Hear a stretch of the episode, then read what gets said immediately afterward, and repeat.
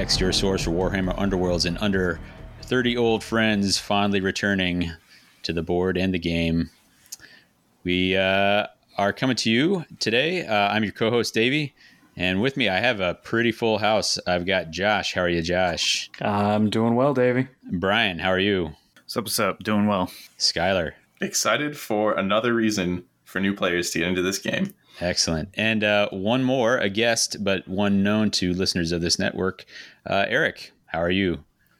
I'm doing great, and hopefully, uh, since uh, episode 19, I'll have something important to say, or like I've done something uh, since uh, I appeared on the last episode. Just a hot second ago, I did not do the groundwork to look up when the last time you were on. I think you were on for a uh, rules of thumb sort of thing, something yeah, like that. That was Yeah. episode 19, August of 2019. So it's been about whoa. four years. Yep. Uh, hardly, hardly a thing has happened in those four years. so, uh, we are uh, coming to you. Uh, we're actually recording on the 28th of May. So this is one of the uh, biggest lead times we've done in a long time. But uh, it's because this starter set is in our hands, and we wanted to kind of demonstrate how it is uh, for uh, bringing it to a returning player or, or somebody who just basically hasn't played in a long time. Uh, so somebody who is familiar, and that person is Eric. Eric, uh, That's me. we'll we'll talk to you a little bit more about your uh, your background with the game, uh, just so we've got a, a baseline. Um, uh, as always, we we say thanks to GW for a review copy of this, so that we were able to kind of create this content, get that laid out for you. That's uh, made possible by that. Also made by possible by all the uh, people listening, passing it on, and uh, our our generous patrons. Uh, you should be getting this on the 17th of June. Uh, and so, if there is like some seismic thing that has happened in Underworlds in the interim and we're not referencing it, well, now you know why. It's because we just don't care. No. Uh, but that's uh, that's that. We're going to do some quick community shout outs, our usual pieces, and we'll kind of launch into the episode itself. Uh, who's got something they want to shout out here? Uh, I've got a unrelated shout out, but the uh, Independent Characters podcast is returning from their second hiatus. Uh, just glad to see them back. They're a narrative Warhammer 40k uh, and Age of Sigmar, but primarily 40k podcast. Uh, a lot of dads, a lot of dad energy. Uh, just glad to see them back in the show. Yeah. I, I'm glad uh, Aaron does not listen to this. Otherwise, he would set his secret police on you for uh, referencing 40k content on this network. But um, that's uh, uh, you're safe, I think. Uh, no, but really, that, that's uh, uh, uh, Eric. You're familiar with these guys, right? That's a narrative bent. Yeah, yeah. It's it's been nice, uh, kind of getting uh, into some 40k like throughout the years, having a, a 40k narrative podcast to listen to, just to get a little bit of buzz off of it without having to invest in the whole system. Just dip your toe in. Dip your toe in. Yeah. Uh, we have locally started up our league. Had their first week this uh, this past week. We had a cool showing there. Um, so thanks to Noble Knight Games for uh, giving us space to do that in. We had uh, ten folks out, and uh, I got to return to some old favorites. Got some weird, uh, weird. Got some Wurmspat out. Uh, plenty of weird puns thrown thrown around, and then uh, a little uh, Grymwatch, uh, pure rivals for uh, Vince, who is who is back out for the first time in a long time. That's pretty awesome. What's your Um, plan for the Wurmspat there, Davey?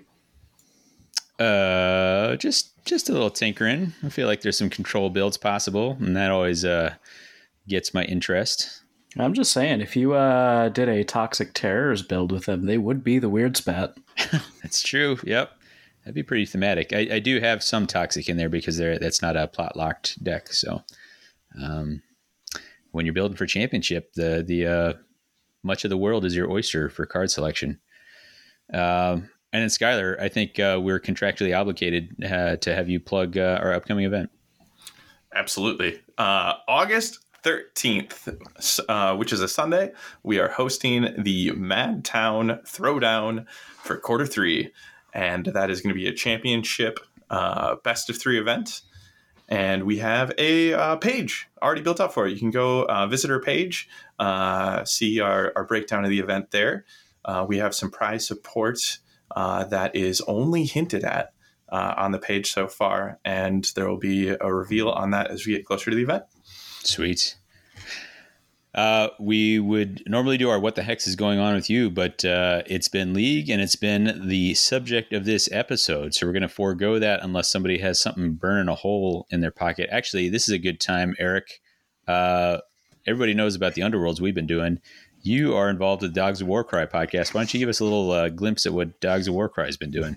Yeah, um, the Dogs of Warcry is a Age of Sigmar Warcry podcast. Warcry is a cinematic skirmish game, um, uh, similar in size, maybe a little bit bigger. You can play warbands between uh, like five, you know six and twelve, uh, so a little bit different than Underworlds.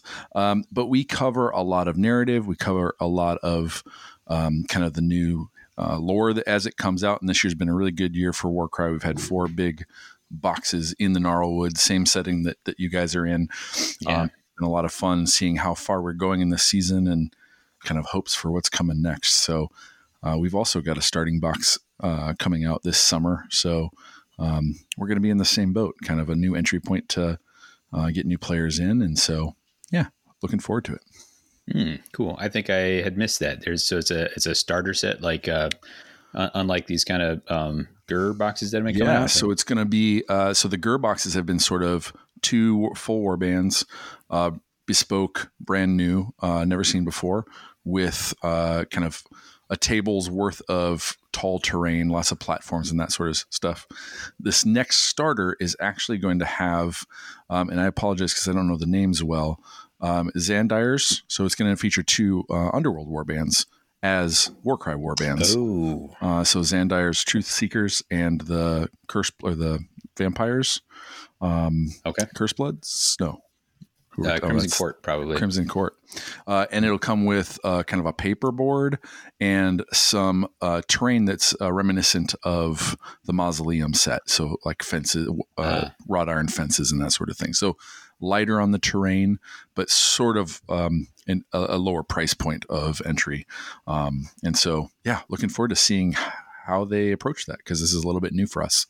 Um, uh, we we've had underworlds all the underworlds warbands are playable in warcry they've got rules for it and it's really fun to use them as unique characters or conversions um, but this is our first time kind of uh, getting them as an intentional release i think for warcry hmm. Okay. Well, cool. Yeah. Uh, well, we're going to get into the uh, starter set here. Uh, our starter set, which is out. Uh, there were we kind of uh, put the word out here for um, for who among the network might want to try it out. Either uh, some some of our players. Uh, so Pavement was disqualified from uh, being on this because he he actually plays a fair amount. Uh, we are looking for people who had never played before or hadn't played in a very long time. Uh, and Eric, you raised your hand. Yeah. Uh, why don't you uh, Why don't you give us a little background on on your how familiar you are with uh, with Underworlds? How much How much would you say you've played? Uh, and coming in, how much how comfortable you were you with being able to run a game? Yeah. Um, outside of this. So um, I think you know probably talked about before.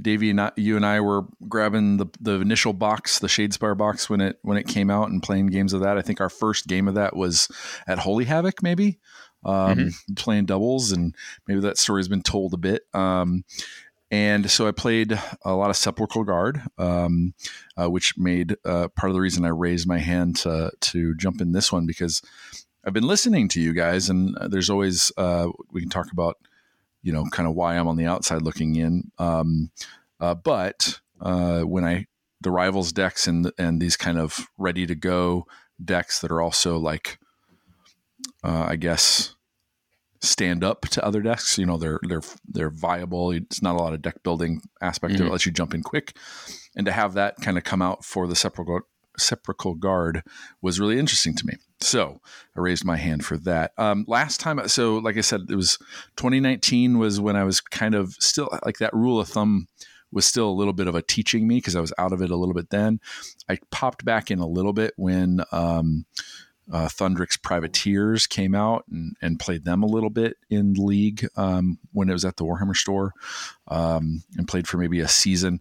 Uh, unfortunately, Warcry came out right after that, I think. So 20, I think that came out in 2019 as well, um, which sort of swept me over uh, for, for a while and creating a new podcast and all that kind of stuff. So, um, but yeah, so I, uh, and it was great. Uh, Skylar and I, when when looking at the game, we, he gave me a little bit of a refresher, and we did a little bit of a history or try to figure out, okay, when did that change? When did that change? And mm. so there's some really, there's also some really cool mechanical changes to the game that I really like, um, uh, and we can get into those as we as we bump into them. So uh, rolling up on the day, if, if you didn't know that you were going to be playing in the starter set, would you have felt comfortable? Like, what are you yeah. are you familiar with how that there's like uh, uh, I always want to say relic, but that's not it. Rivals, rivals, nemesis championship. Are you familiar with the distinction on that, or is that kind of hazy? Well, I, as an educated listener to what the hex, uh, uh, I do I do keep up a little bit on what's going on and that you know kind of what those differences are. Um, so I, you know, one of the sticking points for me in the past has been the kind of uh, the wide array of of de- the deck building has been intimidating for me. Uh, mm. I guess I'll put it that way. Uh, and I'm not a collector of everything, and so uh, uh, that was one reason that I kind of stuck away. But in terms of the things that I felt confident in were, you know, the the rounds of play. You know, I'm dealing with um, power cards and uh, glory cards.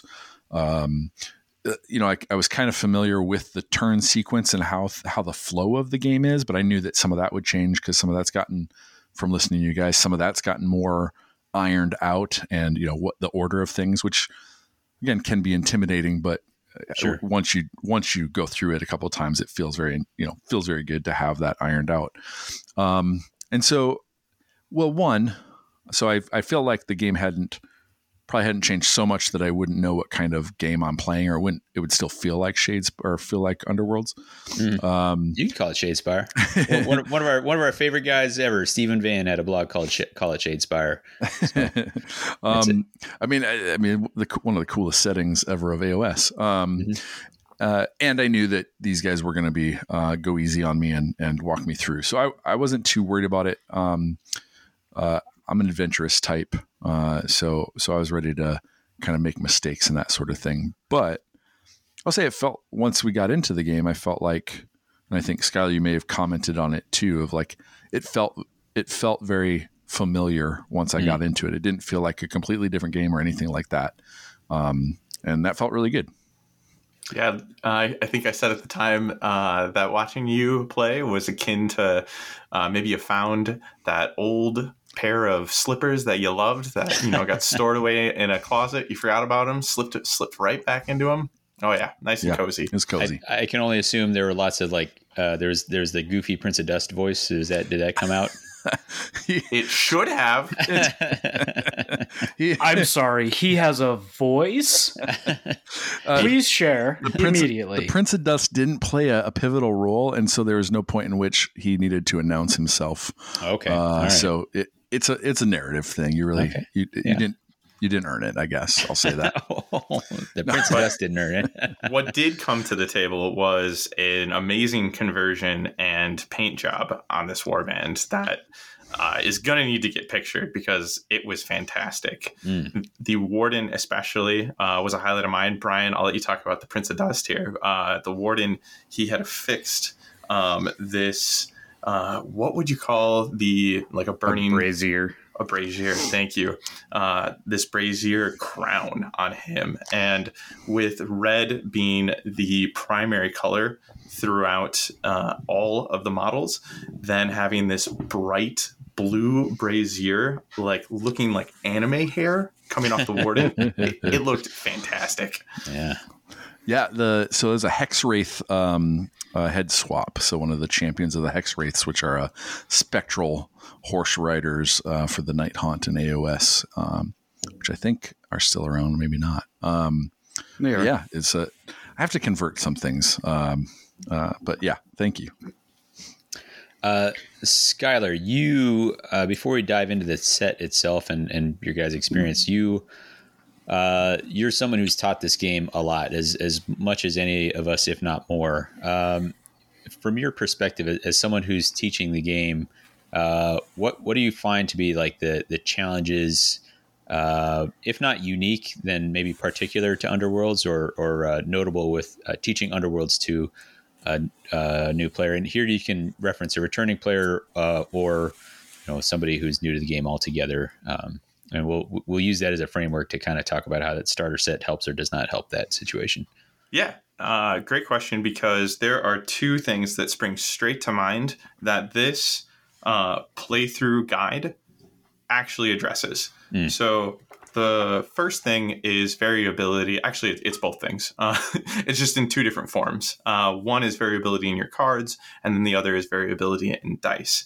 Uh, so uh, card players have a little bit of like forgiveness towards this concept, but it doesn't necessarily, even with that forgiveness, generate a good first play experience if instead of learning and uh, interacting with the game on your first time with it, you're just getting you know the bottom side of probability and mm-hmm. variability throughout the course of the game.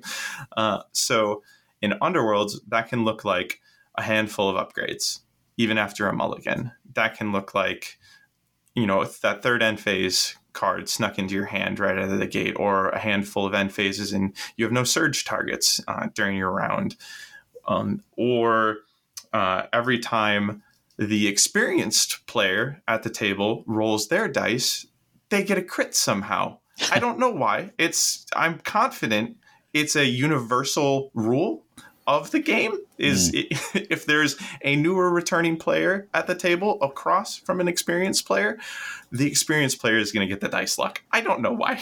I, I, did. Uh, I did welcome Vint back to league by rolling three consecutive uh, single crit defense on uh, on like a, the butcher or something.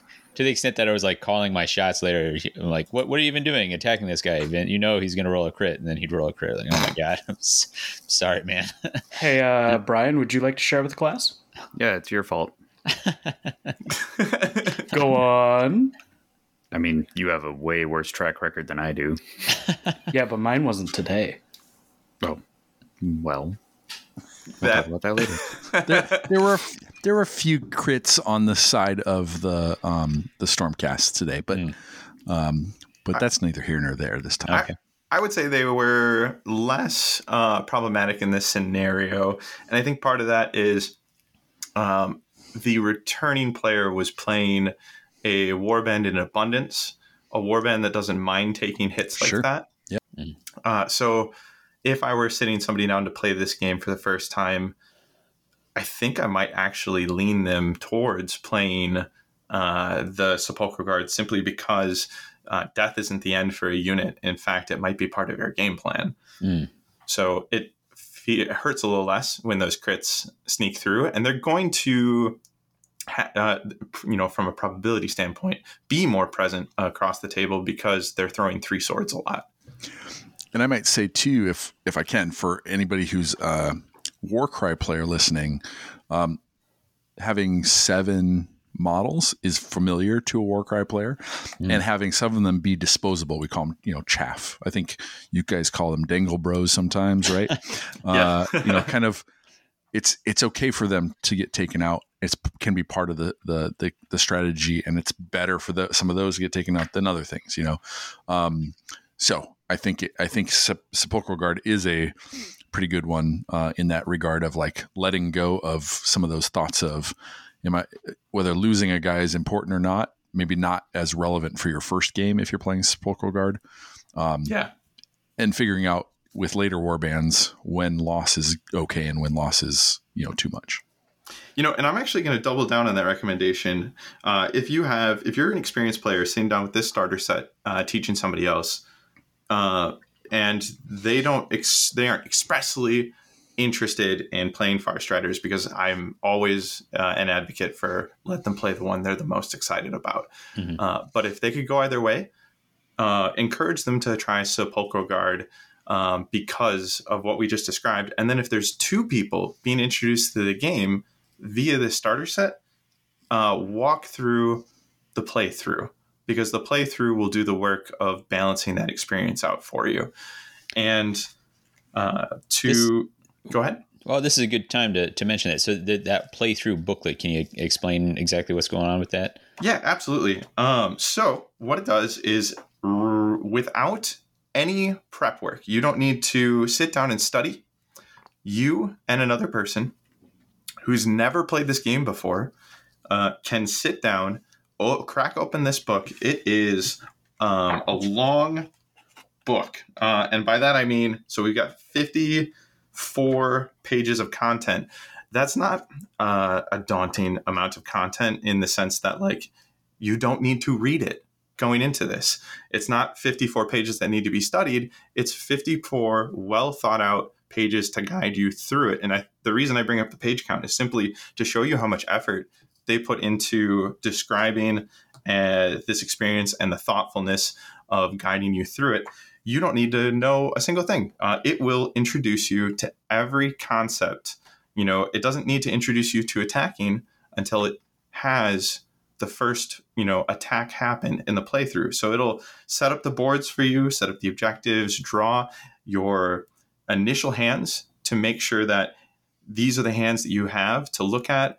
And uh, as you're playing through, these cards will be played from your hand. These cards will be scored from your hand um, per this script uh, mm. that will walk you through. So it's it's kind of like I mean you can almost think of it as a sort of scripted battle report that you you play along uh, that you can you can move your own pieces along in synchronicity with it happening. That's a very yeah, they, or right. or they just gave you a uh, picture and text battle report to read through when you open the book, and you're like, you know, whether you can find a battle report online that's a video report or not that's good at teaching new players. They just gave you one so that you have something guaranteed to teach you. I uh, I think I, and I may have said this on the on the cast before, but I, I think uh, I think that's pretty savvy. I remember one of the things I was most voracious for right when I was learning. I mean, I'm thinking all the way back to when it was uh, four war bands in the game. I would consume any battle report I could find, uh, just because I wanted to see more reps. I wanted to see stuff play through, and to have one like in the box with it is is a pretty uh, slick move. Yeah, um, a, a, pictured and written out battle report is a great way to describe this. Um, but I wouldn't stop there. You know, I'd emphasize that throughout the battle report, they make sure to teach you every concept and to make sure that, you know, there aren't scenarios where cards don't see play because they're going to guide you through everything they want you to see and they want you to think about how it could have gone differently. Sure. Eric, as someone who has uh, played a bunch of different games uh, in in the AOS Games Workshop universe. Uh, I know you guys didn't use this booklet. Is this a concept? Does it feel like a concept that is kind of uniquely positioned to be useful for underworlds? I, I, have a hard time picturing this being a thing that you could include in a Warcry box, or or do you think that would work, like in whatever this uh, Warcry starter is that's coming?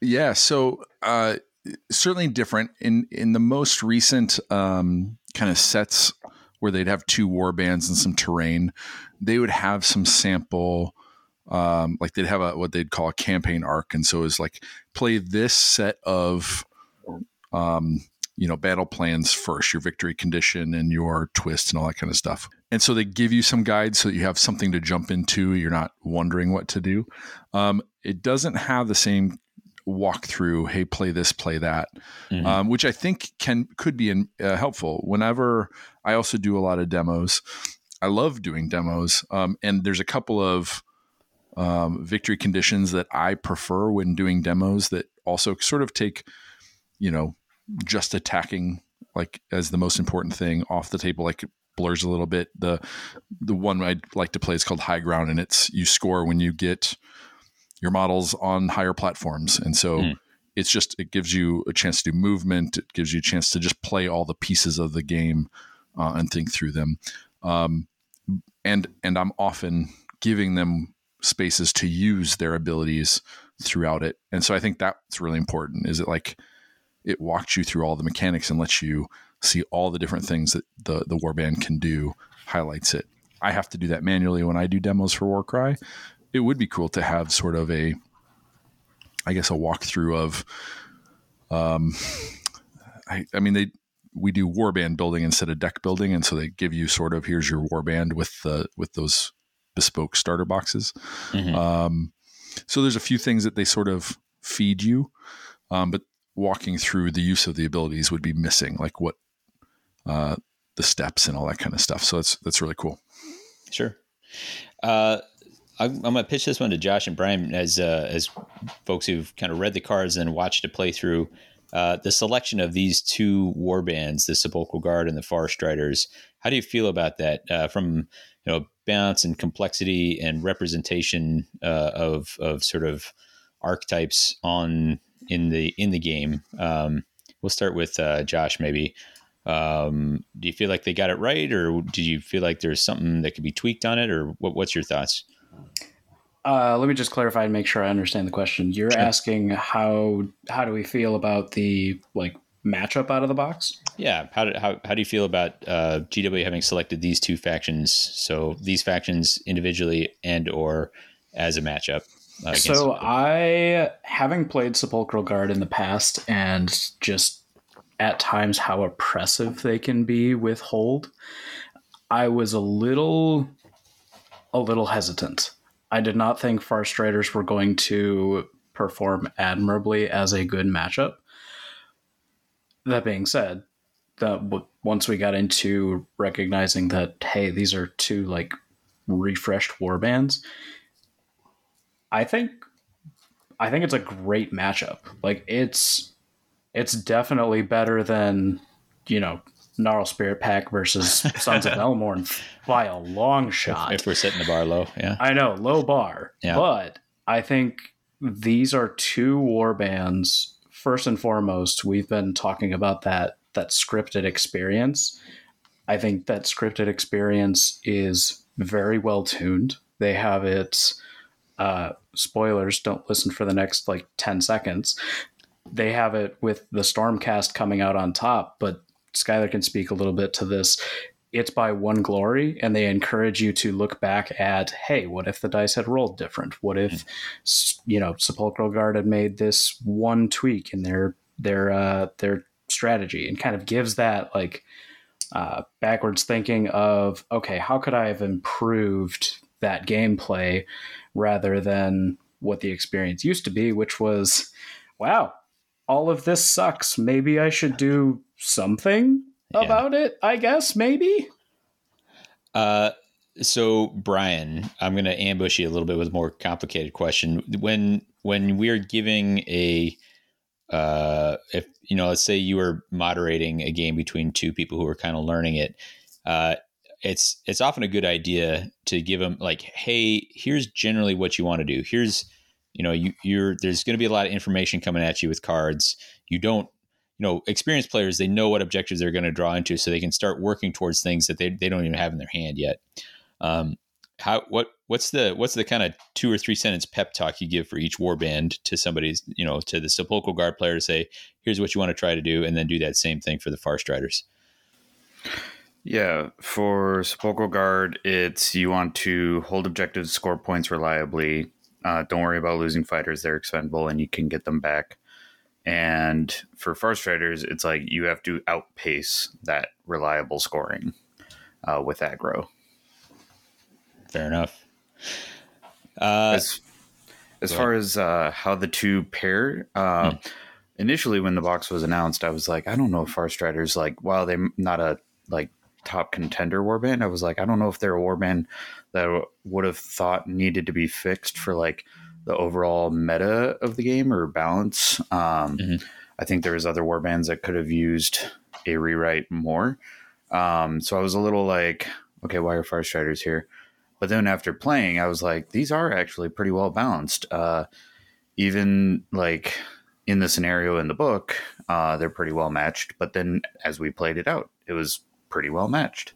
Um, I thought they added a lot to both war bands to make them uh, feel like they they didn't feel like season one clunk in mm. the new like what are we season six yeah uh, so yeah it, it, was a good pairing uh, real good matchup yeah i think you get to showcase a horde that holds uh, you get to uh, showcase an elite that wants to fight and you get to see just how useful having range three or higher attacks can be uh, in certain situations. So, absolutely, and with a low warband uh, model count on the Farstrider side, that range three gives them the utility to mess with the Sepulchral Guard's game plan. Mm-hmm. Mm-hmm. Gives them the reach. Uh, go ahead. I was just going to say, I think that that's one of the, th- the, things that may have shined about this matchup is it gave you the ability to interact with all the different rules. Mm-hmm. Um, I mean, we had knockback in you know some of the sepulchral guard have knockback and cleave and scythe, and you know Grievous was in there, and and like all of the different pieces are represented in these two warbands, range and um, uh, whatever the revive or bring back to you know mechanic. So you sort of get with these two, you get introduced to a lot of different things that I think you'll see in other war bands as you explore beyond it. Mm-hmm. Um, so it's kind of cool to have examples, concrete examples, uh, to be able to experience in your first couple of games. Sure. And to jump into your first couple of games, the way this rulebook or the uh, playthrough is laid out. First off, you open up your starter set and it has in bold on the front read this first. and so you'll read through it, and uh, you know right away it sets you uh, into playing the game, into getting a pre-staged board set up, and all the way through your three rounds. So as soon as you hit the end of your three rounds, it asks you the question, "What next?" Um, and it encourages you to play through the game once more. That's step one. Uh, they have four steps here.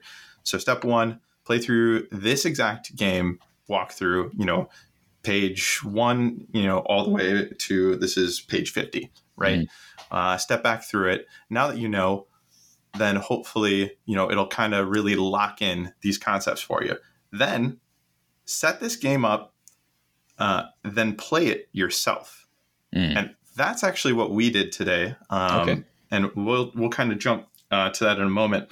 Uh, step three uh, play a full game of Warhammer Underworlds yourself. So, you know, step one, just run through it again. Step two, uh, run through the setup, and then it's all you. It's all player agency from there. Step oh, three. So, so like that, that has a set deployment, deploy here with the objectives in this location, that sort of thing, or yeah, yep, okay. exactly. Okay, cool. And then you know, step three, you know, now setups on you as well. Mm-hmm. And step four, the adventure continues and it kind of speaks to uh, deck building, organized play, warband expansions, uh, and even then gives you a primer in the last couple of pages on each of the warbands. So, you know, after you get to this page and you read what next, you might even, you know, immediately flip, oh, you know, what's in these last couple of pages? Well, these are going to help you when you get to that player agency of game plan. Uh, mm. They'll actually break down uh, what some of your key strengths are, and h- how to get at things like getting inspired with the Farstriders, and then what your game plan is for each of these warbands. Cool. And then step five, win a grand clash. Yeah. Yep. yeah, I think this draw the rest of the owl. yeah, I think uh, I think the rest of this box is uh, actually still meant to kind of gen- be the general release. Uh, go into all stores, Walmart's, Barnes and Noble, and all that. Oh, I didn't realize so I that. think, yeah, and because they will put some uh, starter kits or uh, the little intro, just uh, a, a, little board game that's not part of mm. any of the larger properties like Underworlds or uh, right. Warcry or anything. But they come up with all these little board games to just sprinkle into Barnes and Noble stuff just to get people introduced to the property. You know, it's almost like something like Chaos in the Old World uh, to an extent. Uh, but some of these games actually have miniatures that translate into Underworlds or Dogs Warcry or uh, Warcry or et cetera, et cetera. And uh, so that's where I think that playthrough book shines because somebody never hearing anything else about Underworld sees a 1v1. Maybe they want to step up from unmatched and they see yeah. a 1v1 dual game like uh, uh, unmatched that they want to take to another level of complexity and they have this book right there. They don't need any outside source telling them how to play the game. Mm. right there in the box. Yeah, what it makes sense. The box itself says uh, two player starter set. You know, it kind of tells yeah. you what it is. What an interesting comparison too. Those familiar with Unmatched, I actually really like that comparison because it is a uh, you grab you know essentially your warband, usually like a fighter and their allies, and their pre-made deck, and you essentially play a rivals game mm. when you when yeah. you play Unmatched, and that's what this game could be for you if you didn't want to do any deck building. You just wanted to play rivals. Uh, you could play Underworlds Unmatched. yeah. essentially. uh, all right. Well, we've uh, we talked about. It. Tell me a little bit about your game, and I'll have some follow up questions about uh, that experience. But uh, give us the broad strokes of uh, how the game itself went. Yeah, I want to jump in here real quick and sure. just kind of give a framework uh, as to how we ran it, and then I want to you know hand the mic over to Eric. Absolutely, I would much rather hear how he, you know, the mm. returning player experience was uh, than uh, sitting here and yammering on uh, myself. okay, uh, so I just wanted to uh, again set that framework. So initially, we did the setup. So we placed out the boards. Um, we actually made a modification. So the boards that come in the starter set, there are two facings from the last starter set and two facings not from the last starter set. And mm. that got us excited. Uh, so we put out the ones that we hadn't seen and mm-hmm. use those. The ones actually in the rulebook are the are the ones that were in the previous starter set. Got it. Right, and that so that's going to be your your walkthrough. Um, but uh, we we just modified the placements a little bit. Uh, essentially, we made sure that there were two far striders within shot of one already placed uh, petitioner. Uh, actually, I think it was the Prince of Dust that was within. Uh, regardless, uh, that two far striders started within three of one sepulchral placement, and that the warden was in the back. Because essentially, you know, that's kind of what you're uh, they're kind of getting at here, right? Is they don't want a first time player to accidentally put the warden up front and have mm. their game plan shattered. They also, right, and they also want to make sure that you know the far striders have some options if they end up going first uh, right out of the gate, or if they don't go first, you know the sepulchral guard player could recognize, oh, I should back this unit out. So mm.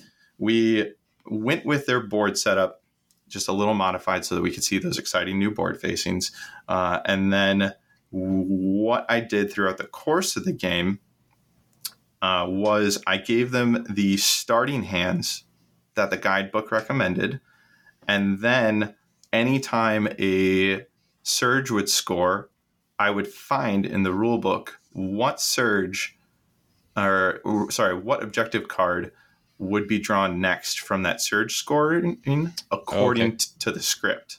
Okay. So their card draw throughout the course of the game was indeed scripted, uh, start to finish. Like we'd uh, you know do end phase scoring, and I'd go fish out what their next hand was supposed to look like, mm. and, and get that over to them. The rest was player agency. Okay.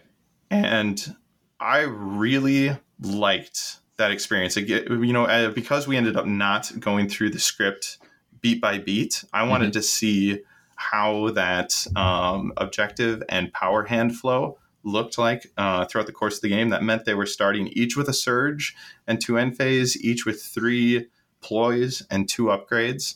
Mm-hmm. Um, so you know, making sure they had interesting options, good goals, you know, right out of the gate, and thoughtful goals and cards throughout the rest of the game to consider. That makes sense. That's cool. Eric, uh, we heading into this, uh, you you have kind of a, a scripted card draw, um, but then uh, I I always feel like when I've got somebody, and again, you're already fairly familiar with the game from previous, as we established uh, in the in the before times, um, but uh, does it uh, how much information overload did you feel like you had right out of the gate or did it feel pretty manageable we did you know skylar did a good job and we took the time to kind of just talk through what was old and what was new um, and i was happy to hear some of the new stuff things like that a mulligan uh, you know if mm. you got your first hand drawn that uh, if it if you're getting some you know third round uh, objectives you're not just burning those out of your deck that they yeah. can be shuffled back in like that's it's a very kind um gr- you know gracious sort of way and there's a few other things where it felt like uh instead of like um punishing dead ends another one was if if you've got a um a ploy or a, a um, upgrade card that goes to a specific fighter and that fighter's not has been taken out of action there's a mechanic to be able to replace that uh, with yeah. a different power card. So yep. like it gives you outs if if your strategy went into uh, hits a dead end. Um, you know, it, it doesn't. It means you can kind of try and and draw back into a different strategy or a different side of your uh, your objective. So that was really cool. So overall, you know, we took time to to look through or or talk through what was new, uh, what had changed, and I felt like maybe about 70% of it was the same um, you know all the feel but there was enough changes and i think some for the better uh, or most of them I don't, I don't think there was anything that i thought was like worse or i didn't like it as much. Um, so like going into it we, we just took the time to explain it and level and, and level set and say all right here you go. What we didn't do and and neither brian or i like sat and looked through our deck ahead of time so neither of us knew what the objective, like the overall like objectives were, what was the potential to draw. And so that was also kind of nice to have uh, Skylar sort of like prepping those for us because, uh, you know, you knew that it was supposed to be sort of like not necessarily your best possible draws. I'm sure there's other objectives or uh, uh, power cards that could be even more powerful or tip the scales one way or the other. But they were really right, they I've, were really good assortment and I've never played Farstriders. I don't usually touch Stormcast, uh, so I have no idea what they're. All I knew was Invasion Aggro uh, was used to be their shtick, and uh, I had no idea how that had changed. You know, yeah. as an aside, we were talking about that afterwards. You know, uh, oh, they're ranged aggro uh, with an invasion focus, and it was kind of like, well, I mean, yeah, if they were ranged hold, well, then they would just be, you know, Sleek's Warband right? So yeah, sure, yeah, yeah, really sets them apart. uh, Storm of Celestis for people who are not familiar with that uh, alternate naming convention of them. Uh, I think I did make it clear at the outset that uh, Skylar, you were facilitating. Brian was playing Farstriders, and and uh, Eric was the Sepulchral Guard. So correct. Well, and uh, on the sidelines, painting was our uh, peanut gallery, Josh, and boy was he brutal. I was only cunningly brutal in punishing myself with the paint job I was working on. What what paint job were you working on? Oh God! So this uh, we we might need to move this to the uh, what the hex are you up to? But uh, so you're familiar with Mike? Only plays orcs, Mike. Yep. Yep. So he handed me his crushes and a bottle of, hold on, let me get the name. Interesting. Zephyr Pink metallic paint. Oh, wow. So handed me those two things and was like, make them look real dumb. and for those of you listening at home that aren't familiar with some of my work, uh, that's my brand. Okay. taking taking weird paint jobs and just making it like thematic and fun is really just speaks to my heart. So this is probably the most effort I've put into the gaudiest color scheme I have ever seen. Yeah, his uh, figurehead for his brand is a Lord of Change Big Bird meets Lovecraft. yeah. And the story behind that one is back when Brian was trying to con me into this hobby, he kind of took me on a tour of the chaos gods and their their greater demons and he was showing me, you know, the the bloodthirster, the keeper of secrets, the lord of change. And we got to the lord of change and I was like, you know it'd be hilarious if somebody took the, all that plastic, all that effort, and painted it up like Big Bird. Tee hee ha ha. Hilarious. Uh, fast forward a few years, and we're in the same Secret Santa with another friend who knows this story. Uh, it gets me a Lord of Change and a bottle of yellow primer. Oh, man. And said, Bet. And said, nut up or shut up, basically. so yeah, that's that's why I'm definitely not in the background painting to scale soccer pitch markings on these bases because uh, Josh, why too many pitch? details. Because Mike is a very big fan of the uh, Forward Madison soccer team, and that's part of why he gave me a pink metallic uh, uh, paint instead for, of you know, for just any reference for color. listeners, uh, Forward Madison's colors are blue and pink, so all of Mike's orcs are blue and pink. And uh, it to to even add more to the fluff. God, we're going way Yeah, off was. the deep I, end I, here. I, I thought it wasn't possible to get more off topic, but here we no, go. no. Uh, to to further go into it, the uh, the the Forward Madison team's mascot is the flamingo, right? Hmm. They refer to like certain uh, one of their catchphrases is the full mingo, which is one of the orkiest phrases I've ever heard in relation to the flamingos. So it's I just did not know that. perfect. Yeah, no, it's it's there. So Very well. the lore writes itself. All right. well, we'll bring this back around to uh, what was going on on the board here. Oh, right. That was the thing. That was this episode. Yeah. Okay. Uh, so Eric, what uh, what general strategy did you take, and uh, tell tell me, give me the broad arc of the game here. Yeah, so it, it was really interesting. I think turn, you know, i- there were some things that are very familiar uh, to those who play who have played uh, Sepulchral Guard, and that was you know keep the warden uh, alive because he does a lot of the work. Um, moves, you know, has these abilities to that both can give you extra movement, but also uh, revive um, models that have been taken out of action, and uh, so you know you know that's a, a protection you know to hold on somebody to hold on to and not get too aggressive with um but i will say i mean i, f- I feel like um a couple of things. The the deck um feels very suited to these guys. And i think another benefit of uh, the rivals format or having uh, faction decks is that it, uh, it can feel you can you can get a sense of what the army is supposed to do. You can get a, a sense of what uh, kind of the th- theme of it um, Mm. pretty quickly. And so I, I feel like that was you know there you know get on some objectives, um, you know uh, score by bringing some things back to life. Um, you know they uh, inspire by having things be revived. Um, what is the sorry i'm using the wrong term here what's the term for them coming back getting the token Uh, Uh, it is a rise token, Rise. but there's no keyword for resurrecting a fighter. Sure. So you get inspired if they have rise tokens on them.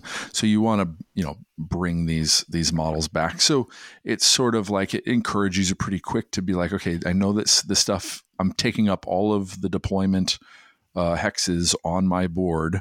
So some stuff's going to be up ready to get hit. Um, and it was trying to figure out, okay, how do I first use? I, I think the first turn I used movement or the warden's movement three times. Maybe I used it all four, um, but I just was trying to figure out how to um, get positioned to, um, uh, you know, set up some maybe attacks in the future, or uh, get things on objectives when I needed them to, or get some things on objectives early because I had a kind of a um, surge um, objective one. It was after my opponent's action. It could, if I had um, two objectives totaling more than six points, so I had the f- the four and the three for Oh, seven. right. uh, that that so I needed to do that early in order to kind of be able to score it on my opponents uh, after their uh, action or yeah their action phase. Um, so like things like that, it kind of like led you towards it, and so some of it was pretty clear the first round, and I remember very distinctly the second round going, okay, now it felt like it got more complex. So the Mhm. first round felt fairly easy to to be like, okay, if I just move some things around, I know that I'm not going to go in, I'm not going to rush in and like charge something, uh, or even barge something. I, I don't I don't know that I thought very much about barge and some of these other ones. Um, uh, Uh, is- you and us all. yeah. So, uh, so I, to that point of being overwhelmed, I kind of narrowed my focus down to what are my objectives? What does my kind of best card do the most? And it's move things around and, and, and, uh, put rise tokens on things that have been taken out of action and bring them back. And so how, which, or how much of that can I do in this round to make that work? And so I sort of followed my bliss in that. Um, Hmm. uh, and, and, yeah. So the, the first round was fairly easy to be like, let, let me move some stuff around, get some things out of danger, initially, move some stuff onto objectives, um, and see what he was going to do. So I kind of played the waiting game first turn. Um, but it yeah, was from my perspective on uh, turn one, I was just trying to invade but not go full in. I was trying to sh- uh, skirt the edges, skirmish, and uh, try and use the range three to shoot him off objectives, which I think led to him not making many or any attack actions because nope. he was using those moves to get back onto objectives and just keep moving the the swarm forward. Now, Eric, that's a that's a new thing since you've been gone. Is that uh, once somebody has moved, they can still move. Yeah. Um, uh, it not. I mean, it's a universal, but it's also specific to that action. That that probably felt pretty good. Yeah. No, it was, and especially with I think with these guys being able to, um, you know, because movement is one of these guys' the sepulchral guards' big you know draws. It was nice to not have things stuck. Um, uh, but yeah, it, it, and I didn't, I don't think I noticed it, but now that you say it, I'm like, oh yeah, I wasn't, nothing felt stuck, especially because I wasn't charging anything. Yeah. Uh, I, I kept my flexibility.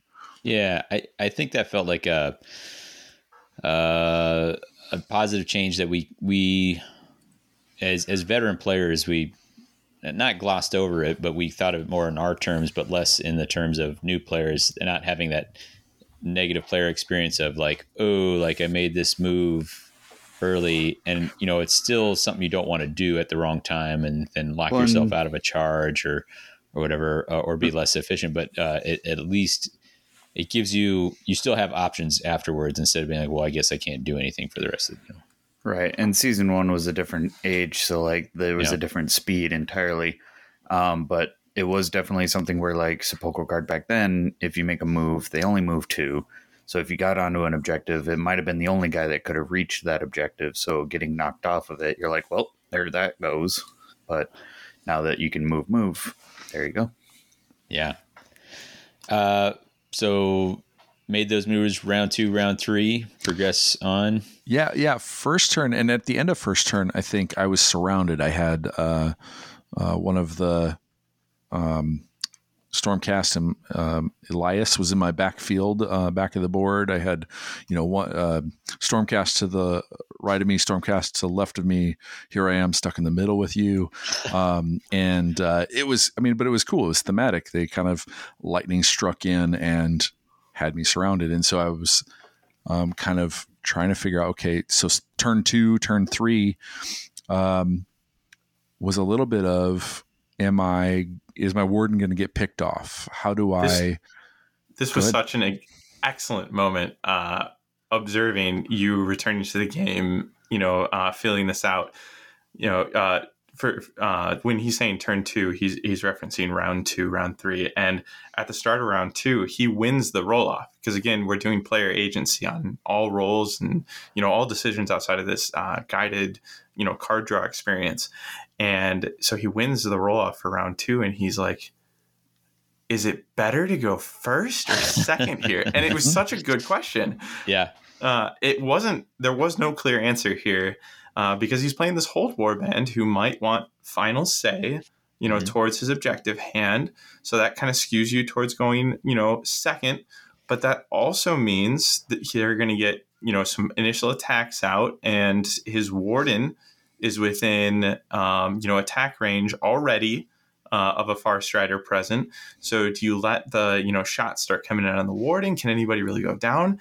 And we talked about how you know when you're playing underworlds going into a round, if you if you go first or make another player go first, you're not able to buff uh, their turn with a power step preceding yeah. it.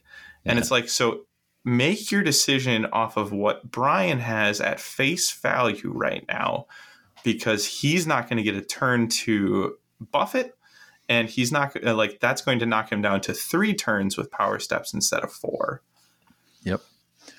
And so yeah. I think I did end up giving uh, you the turn, Brian, um, because partially because I didn't know what I was gonna do next. Like I didn't know whether or not I needed to spend time saving somebody, uh, you know, getting my warden out of that position or um, moving somebody. Like, so I sort of wanted to you to use up one of your actions to do something. So even if it was take swipes at the warden and not and and you know he'd probably still survive. I think.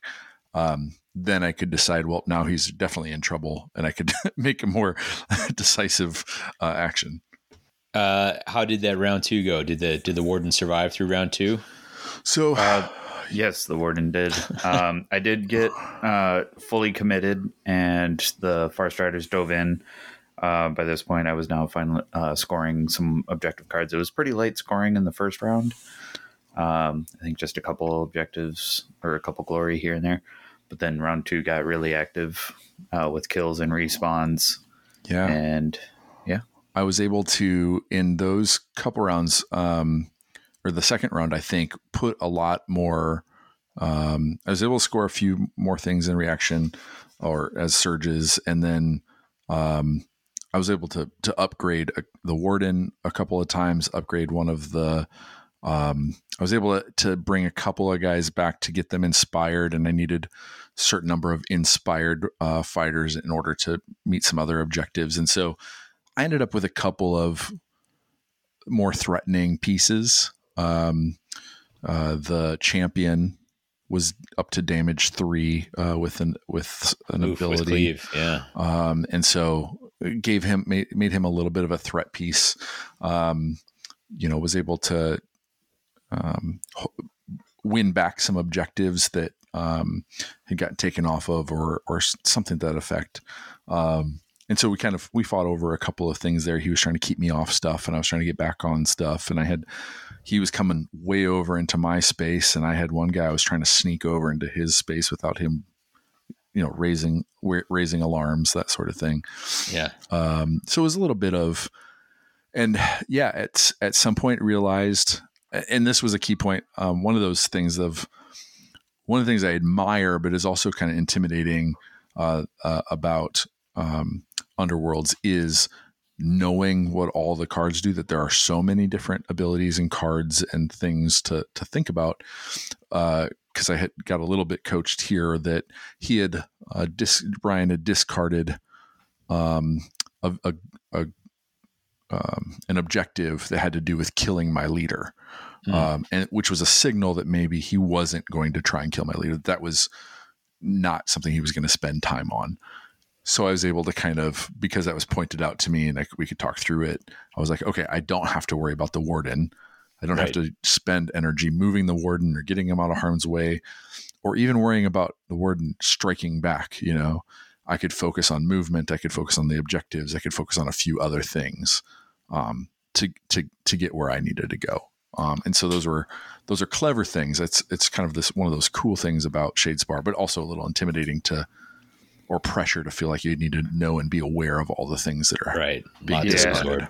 I had that objective round one, and he was in the backfield. And when I I scored one of the other two and or, and ditched, I ended up ditching that one because the other objectives weren't uh, pushing me in that same direction. They wanted me to do other things, so I would have been trying to do three different things. Right. So I tried to be more efficient with scoring. I mean, I, I'll still do that. I'll play, you know, round two and round three in fear of a particular objective or gambit only to realize that my opponent has discarded it sometime in the you know first round or something yeah. like that usually that's like late late in a in a tournament or something like that but like oh man it's just it is it is a lot to keep track of so were you guys pretty close after two rounds oh we were yeah we were at nines uh at, at so first round i think we were three and two or three you know each um after round two, I think we were somehow we were both up to yeah, we were up to nine, right? Or somewhere amidst three, we had both gotten into the nine range. Yeah, uh, round two was high scoring, and then we both got up to nine. Here's uh, here's how I know that uh, these war bands have been revamped because uh, back in back in Shadespire days, uh, like there there was there was a time where if you got into double digits on on uh, scoring, it was pretty impressive. and those those yeah. early times when there were just four war bands out. So. Yeah. Uh, uh, all right. So round three, uh, still, the sounds like everything's in the in the balance. Yeah. I so from my perspective, I had I had very just a couple of things. Actually only one objective that I thought was gonna be viable, and we were both at nine. Um, and he I was had like, killed one Far Strider. I had killed one. I think there was one petitioner dead because he had respawned everybody else. Yeah. Um, and uh, I had one objective, and that was to be on three objectives, one in his uh, territory. And I managed. I I made it. I, don't know an error. We it was one of those talking points of should I have done that or could I have done this, and I ended up had a petitioner that had um, upgrades to make it, um, you know, not be you couldn't. Um, uh, what is the setback or Drive back. drive back. So you couldn't drive it back. And I put him on an objective in my territory near uh, his my you know his his, his stuff. Um, and I wasn't really I I could have moved him into the the other territory and done that. Uh, but I think because he was in my territory, he went after him, but he wasn't able to knock him off the objective. Had I moved him somewhere else, Exactly. So I actually don't think this part uh, was particularly a play mistake. It was an interesting, you know, thing to point out. You know, after the fact, this is actually some of the final activations around three. Um, you know, Eric has the choice between two objectives where he's going to position this fighter. And uh, like you said, this fighter has got an upgrade on him that says, you know, I can't be driven back. And he's got two cards in his scoring hand one that says hold three, and one that says uh, all your fighters with a minimum of, of two, I think, um, are in enemy territory or no one's territory. But Right. uh, but the all of your surviving fighters meet so I, that I had criteria. infiltrating skeletons. uh, yeah, for yeah. one objective.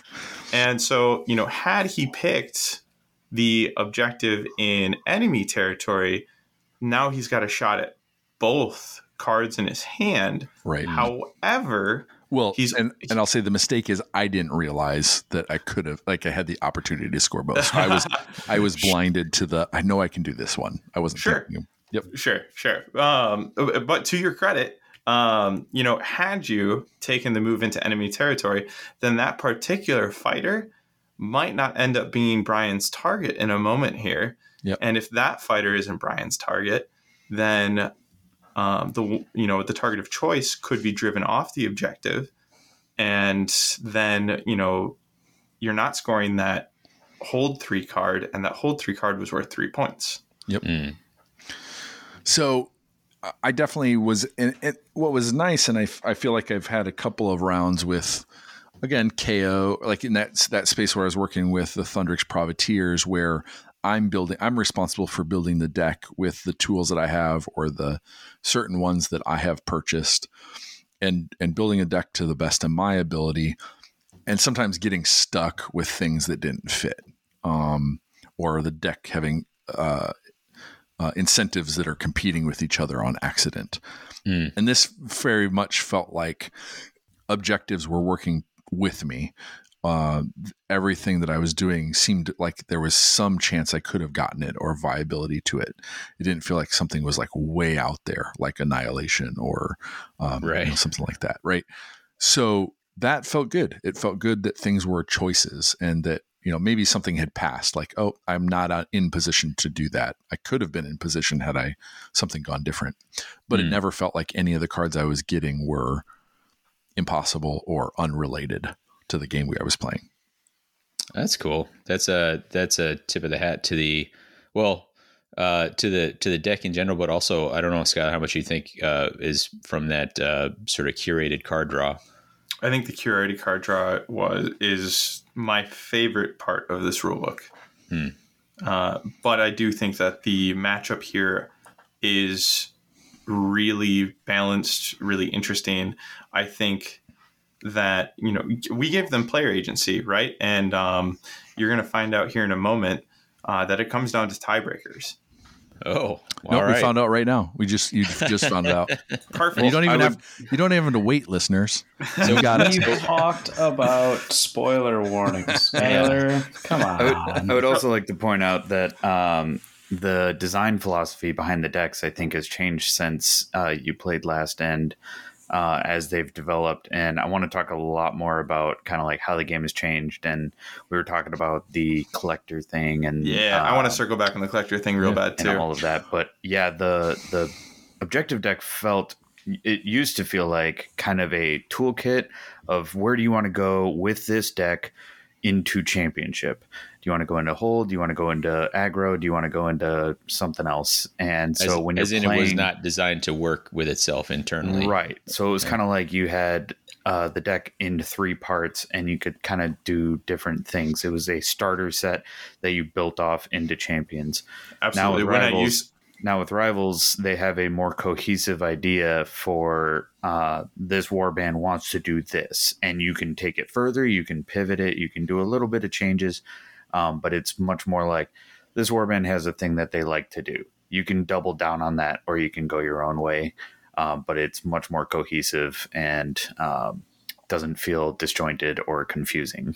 Absolutely. When i used to teach this game i used to uh, well, teach or pitch this game, I used to talk about your warband's specific deck as exactly what you stated, their toolkit. Uh, and the different avenues that you could explore with them. I didn't talk about how it was this cohesive rivals deck experience, which is where they've really pushed these decks, and I, I think it's great. So, so what end state did these decks get us to here? Um, so well, I'll just say again from a kind of a deck perspective or what was in my hand, mm. I'd used every single one of my power cards. So I was out of power cards right like yeah. maybe end of maybe it, eh, one of the first um, activations of the third round I was out. Um, so used them and they were helpful and they all you know worked great. And I of the three um, objectives, there was two that I guess in hindsight I could have scored, uh, but one of them I was focused on. Um, and so in that in that regard, again, I felt like again I was using the tools. Nothing felt wasted. I wasn't unable to do anything. And then uh, we ended uh, took went to the last uh, scoring. Um, Brian uh, tried to pull one over on me and score a particular yeah. objective, and I was he. it was uh, the if I had uh, more models out than the round, then the the number models was higher than the round number. Uh, yeah. So uh, if the total number of enemy models out of action is greater than, and I thought it was just greater than equal or equal to. to. Oh yeah, that's a um, tough one.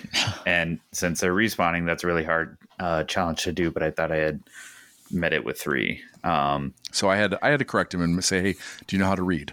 Um, right. And for the listeners out there, uh, keeping stat sheets for each of us, I want Brian's catchphrase column to include read the card. RTFC. No, uh, RT, but I was indeed. I was I scoring well throughout the round. I was. Uh, I didn't end up killing the warden, which in hindsight is just always the go-to uh, thing you should do against sepulchral guard. Yeah. Um, but it is. I was scoring my hands really well. Like uh, some of it was that I just had to make successful attacks. I did you know, make some of those attacks towards the warden, uh, some of which he whiffed, some of which he defended. Um, but I was scoring my cards well, um, still yeah, doing things. We actually and, talked about that after you um, headed out, Eric. We talked about how Brian was playing towards his game plan here instead of playing denial of your game plan. Mm-hmm. And for those listening, that is the way to teach a game do not punish right. your oh, opponent yeah. by already, you know, going one layer deeper and punishing their game plan. Just play yours. Yeah. We ended um, uh, with those last ones scored even so uh, after um, uh, denying him that uh, false uh, uh, objective that he tried to play, we both ended up at 11 glory exact. Um, 12. 12 and 12. Oh, 12. Sorry, 12 and 12. Um, uh, and then, uh, yeah, we had to come down to tiebreakers. And because I'm an objective deck, I had uh, three objectives, or it wasn't the number of objectives, but the total number on my objectives, you know, number four, yeah. number two, number one, or whatever it was. I believe that was it. I think, yeah, you ended up with seven over his five. Yeah. Ooh. Yep. So he had one objective, number five, and I had three objectives, totaling seven. So um, just on that, I I took the minor victory, I guess, would be in some some states, but um, but it was a it was a lot of fun, and it was it was a head scratch all the way through, and uh, nothing was an obvious. Not I, I don't know, nothing was obvious, um, but you know some things were. I, yeah, like you said, I think I just played my objectives the best I could without having to worry as much about. I wonder what he's doing, um, uh, and it and it worked out. Worked out. And for awesome. those wondering where the script lands you, uh, it asks uh, who won. You know, question mark, big old uh, column header there, and we have 17 glory points uh, for Farstriders, 16 glory points for Sepulchral Guard. Mm. is how the script plays out, but they followed up immediately with a "what if?" question mark header, and they ask you, they let you know that you know, the Farstriders were able to get a glory off of a kill, so a bounty in the last activation. You know, imagine if that attack had missed. And given the tiebreakers, then exactly what happened with Eric and Brian would have played out, and the Sepulchral Guard would have take, taken, you know, the scripted game here. Uh, which was uh, interesting. It was something we talked about right afterwards. It's like, hey, actually, you guys stepped, uh, you know, skip straight ahead to the what if. uh, I, I, think that's I'm your guide to these vast new realities. I was just going to say, I think that's the that is a sign of a good close game. Uh, and it happens in Warcry 2 where you're sitting back and going, okay, what if something had gone a little bit different? Or what if I'd, you know, sometimes it's dice, sometimes mm. it's just a choice to go left versus right. Mm-hmm. Um, and when you can point back to kind of multiple places where things could have changed, that's pretty satisfying to know that, you know, like, uh, uh, and it's it's nice to know that you can make some mistakes and still come out, you know, in a positive uh, space. Eric, I'm elated to hearing you say words like fun, satisfying.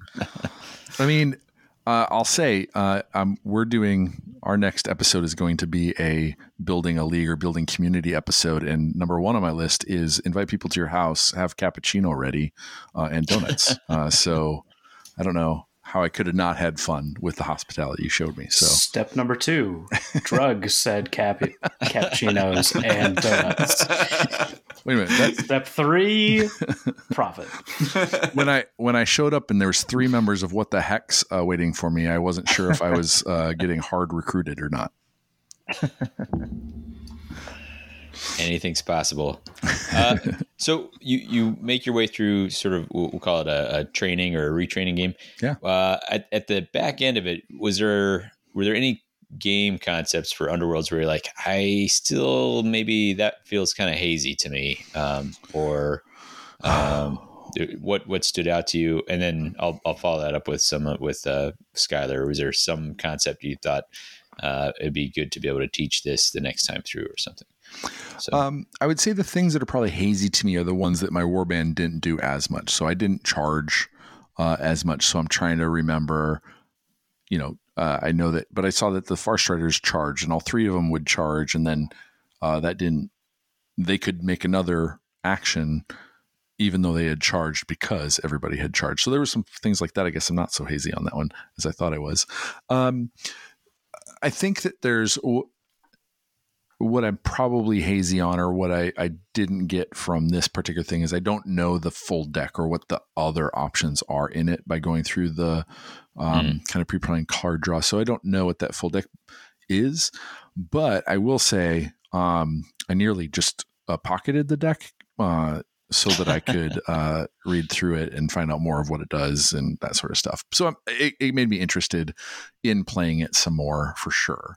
Um, but uh, I'm trying to think if there's anything that that feels unknown. I guess I think uh, some of those worries of like I not knowing what my opponent's deck is or feeling totally caught off guard by mm. my own mistakes or not having the right cards in my deck. Sure. Like those just weren't there this game. And mm-hmm. I, I remember those being kind of I wouldn't say anxiety drivers or anything like that, but but you know, like kind of bitter um, moments yeah. in previous games. In ages past, you'd get a card where you're like, you know, every time you go to draw a card, you're like, come on, help me. And when you f- flip it over and it says, in the third end phase, you score two glory, it's like, that's not going to help. and it's like they have a lot of those cards that had some dead ends or like uh, like I said, those different builds for championship that felt disjointed. Um, in an intro game, those could feel really punitive or just like really take wind out of your sails when you need something to really help curveball uh, your opponent. And yeah, I thought the decks flowed a lot better. Yeah. Um, Skylar, from from the outside perspective, it, what what concept would you say like after having done this? What what concept do you say like, hey, I think the next time through I would try to reinforce X or Y? Well, I think there are two rules that are enjoyable uh, and encouraging for those who find uh, the game intimidating from a card play standpoint, and that would be the new Mulligan rule that we've all grown accustomed to since the release of Harrowdeep, and the new Salvage rule uh, as of uh, Wyrdhollow here. Those don't come up right in mm. the script. Uh, the script doesn't have you Mulligan, uh, of course it doesn't. Uh, and the salvage rule, as far as I remember, uh, does not come up in here. And those are, you know, for a returning player, those were beats I really wanted to hit with Eric, and he was enthusiastic mm-hmm. to hear them. Yeah. Yeah.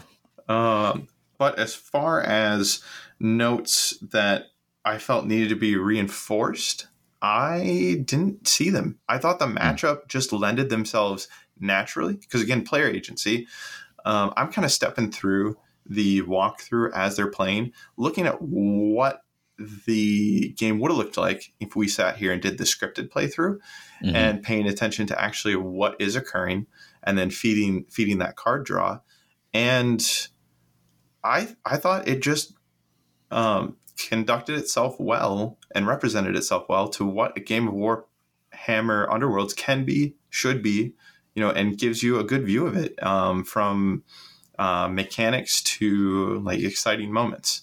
Sure. Uh, did you have a most exciting moment, either the players in there? Was it when I thought that I could attack everybody with scythe? When I thought my uh, my harvester had two inch reach and I was going to get everybody. oh, whoa! But we've then, still, we've never. But then I was like, yet. oh wait, no, that's his movement, not his range. Uh, uh, to, to, your credit, I was excited. I was real excited.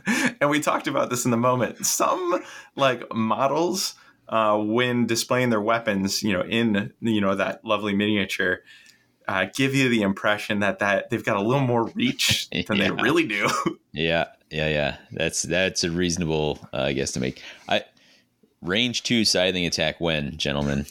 When, please, please no. why am I on Mollog? Why am I pre nerfed?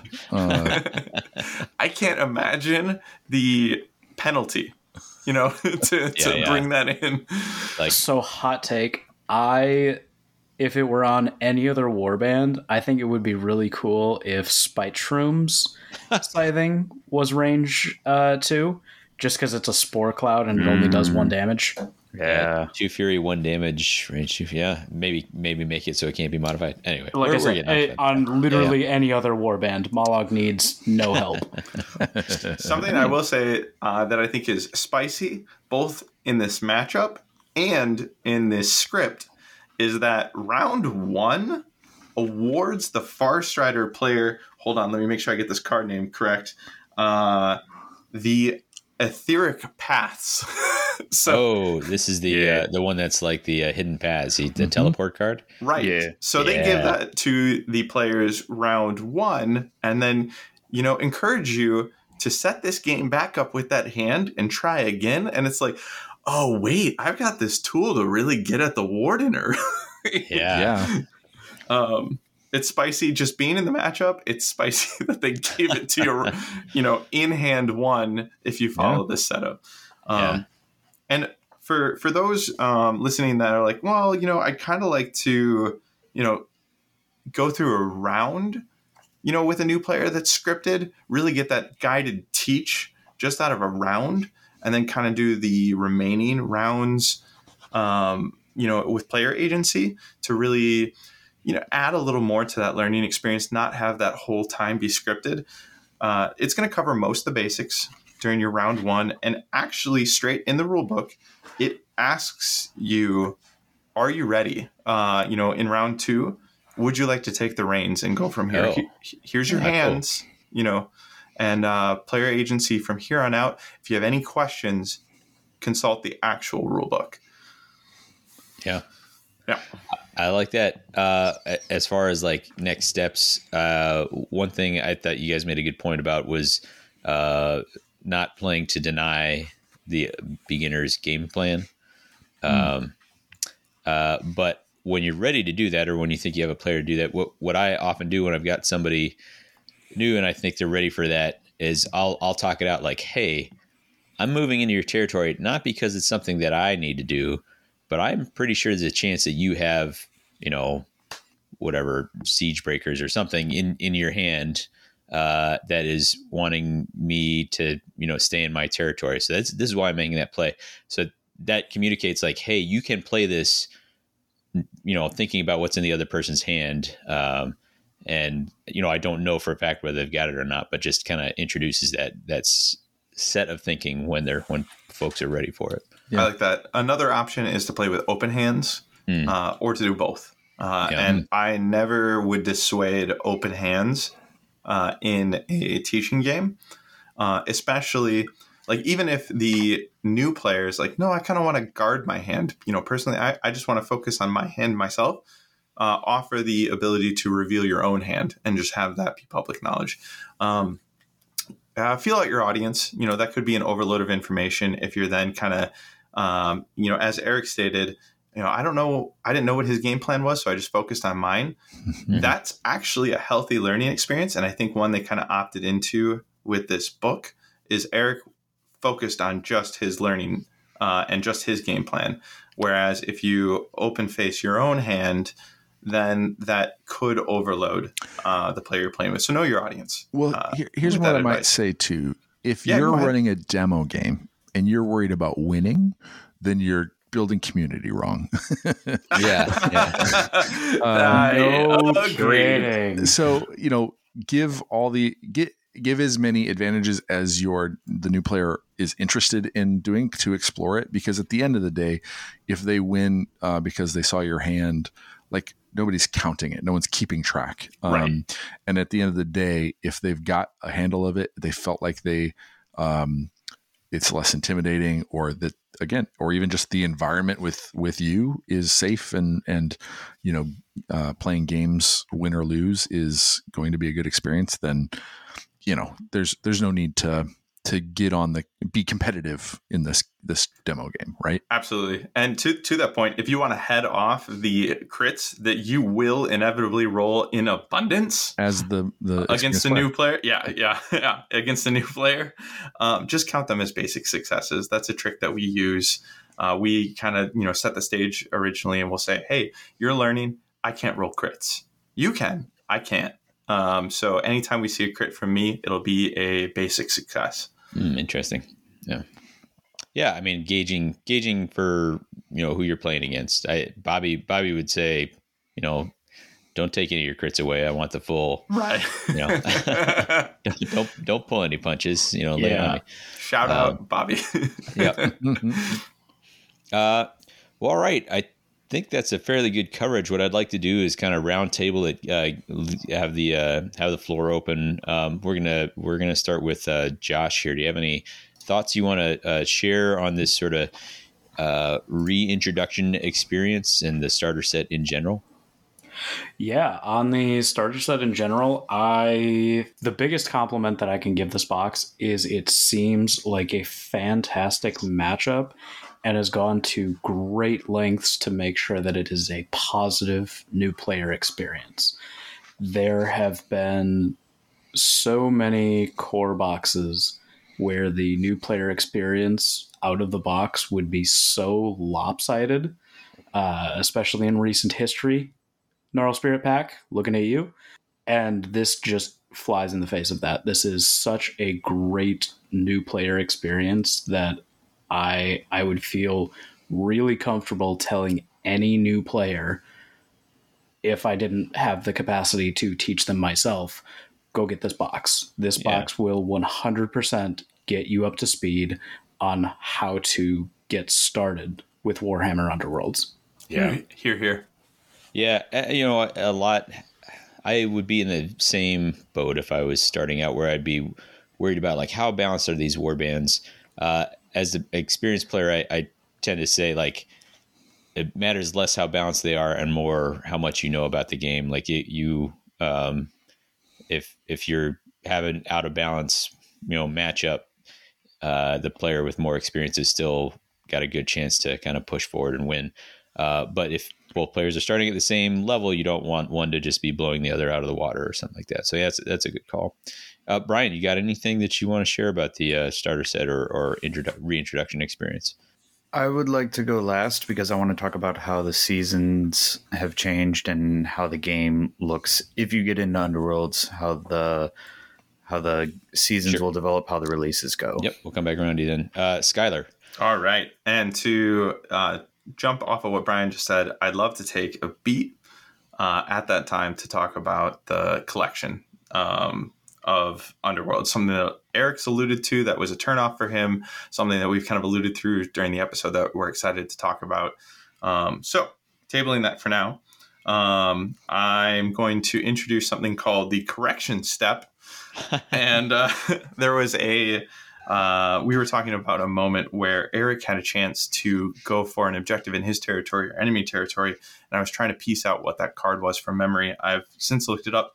Um, so, for those listening, it was the Eternal Legions. Uh, score this in an end phase if three or more friendly fighters are each in no one's and or enemy territory. Uh, so that mm. was hmm. the card that you know potentially could have come into play here at the end, um, but wasn't necessarily a play mistake. Like um, we mm-hmm. we talked about, you know, kind of our own what ifs. Right, the rulebook gives you its own. Uh, if you or the the script gives you its own what if, and that was kind of ours uh, is, you know, ooh, interesting. You know, had you chosen the objective in their territory versus this one, here's mm-hmm. how the game could have finished because Farstriders had the final stay, mm-hmm. final say in this activation. Mm-hmm. Um, the other thing, if you're listening, uh, sometimes we run off on um, topics with threads unchecked. And early on, so this is again part of the correction step here. uh, Brian um, would you uh, tell us real quick about the Prince of Dust? It was something we alluded to as worth talking about, specifically Eric's uh, alteration. Oh, I was just loving. He had replaced the mace with a uh, scimitar, uh, big curved blade, and a head change that had like, where did you get that bit? Where it's got a spiky helm and a beard almost. I believe it's it, the classic skeleton uh, kit, uh, the the the previous one. So prior to the new uh, undead skeleton um, release, so uh, OG. It, it, it it just put the whole warband into more of a like Turkish feel almost. Uh, Actually, no. Also, the no? Hexwraith kit um, that uh, with the Black Knights. Is that Black Knights? Mm, uh, yep. Which is still the same kit. kit. The so, Horseman. The Horseman. Yep. Uh, yeah, no, it was just a great small little conversions, yeah, and that's cool. another one of the things I love about Underworlds is uh, you may not uh, love or play each warband that they release, but being able to convert and modify them or paint and test things on different warbands is like I. That's what I use all the other warbands that I don't get around to playing with, and it's a lot of fun to see what people do with them. Well, thanks, Excellent. guys. I'm glad and we enjoyed them definitely super enjoyed them, and we'll definitely post pics of that uh, here with the episode. So that is uh, my correction step. If anybody else has one, feel free to jump in. Um, but uh, before I pass on the correction step, I'll address the question Davey passed over to me, and he, you know, was asking about uh, any final thoughts on the starter set. First off, I can't echo what Josh stated enough uh, that this is such a balanced and interesting matchup to represent the game with. Uh, I'm really excited to say that. I definitely, you know, it flies in the face of the Gnarlspirit versus Velmorn uh, matchup that the Gnarlwood Core set presented with us for sure. Uh, so for my Battlestar Galactica fans out there, so say we all. Uh, so um, but uh, as far as additions, um, additional thoughts to the starter set. One thing I will say that we haven't touched on um, is just a light touch on the rule book, real quick here. Uh, not the read this first walkthrough, but the rulebook itself, uh, it kind of leaves some of the seasonal baggage behind. And that's kind of about all it does if you're comparing it to the Wyrdhollow rulebook. I haven't had a full run through uh, through the rulebook. I kind of so um, you know I developed a strategy, if you will, where I'm going to run through a rulebook with a highlighter and really try to pick out uh, the changes. Uh, here, I didn't get the chance to quite do that, and it wouldn't have worked as well here because they focus on what's in the box and just what's in the box. And so, what I mean by that is, you know, when they're talking about inspiring, they don't talk about the start or end of round inspire conditions in the advanced inspiration rules. They don't have to. You know, they don't have any rule book or they don't have any war bands in this set that are going to have those inspire conditions. Uh, so they just leave that out. And I think that's fine. I think that's great, actually, um, because it focuses on what this box has. And the current rule book, like the Wyrdhollow rule book, you know, if you're compelled to play more and play, you know, in the current season, that's free online. You can go get that.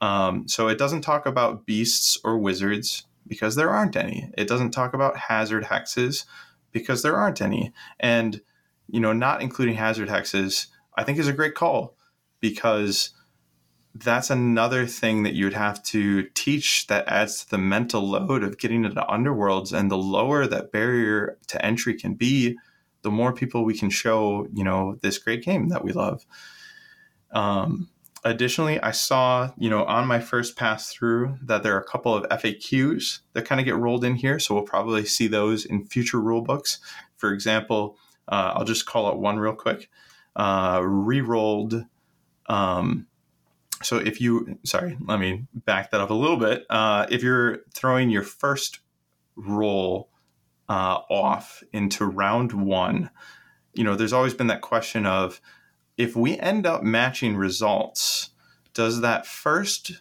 person to exa- uh, like get their models on the board, do they get the crit in the roll off? And the answer is yes, they get the crit in the roll off, but that's been an FAQ before. Um, that's rolled into the rules now. Um, so in the advanced ro- uh, reroll section.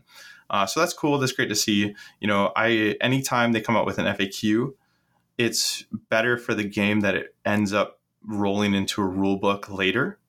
Uh, and so that wasn't in the Wyrdhollow rule book, but it is here, and I'm sure will be in like the next season one. Um. The last thing to call out uh, on the rule book is one change I located. It's not a change to the way we play the game. That would be a little weird, right? Uh, to have Wyrdhollow come out, set the stage, and then a starter set come out and change the stage, right? N- none of us want that. That would right. be a horrible way to introduce somebody to the game. Um, but uh, the last starter set introduced the new card backs, and they hmm. moved mm. like the move uh, or like the general characteristics, uh, general stats of that character, you know, up uh, to a different position on the card, give it a little different uh, vibe to the way it was formatted on the card. Um, along those lines, they've decided to make a change where keywords such as like hunter, brawler, Tzeentch, petitioner, the rules or the keywords that don't mean anything unless referenced and interacted with, those keywords will now appear in bold italics instead oh, of interesting. Yeah, yeah, instead of just straight bold. And I I quickly was like, "Oh, wait. You know, does that mean that the Wyrdhollow core box did that and I didn't notice?" Um, no. No, that's not the case. Uh, like the Tzeentch keyword on Ephilim is currently still, you know, in that upright bold position instead of that italics bold mm. position. But it does state, um, you know, kind of that that's a retroactive thing, and it calls it out. It says, hey, you know, you might not see the italics in all cases uh, across our Underworlds products, but going forward, you will. Well, good catch. Brian, I think you mentioned earlier in the episode you had something you want to circle back to. Do you want to take care of that now?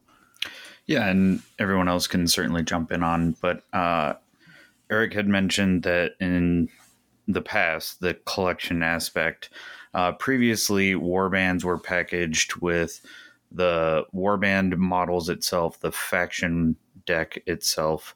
Uh, obviously, need those to play each warband, and then it also included universal cards. And what this meant was that whether I like, if I whether I like ogres or not, I wanted and had to buy that ogre warband in order to get the universal cards so that I could have all the universal cards available for championship in order to play and to the best of my abilities and have all the options for deck building. Uh, they have since changed that.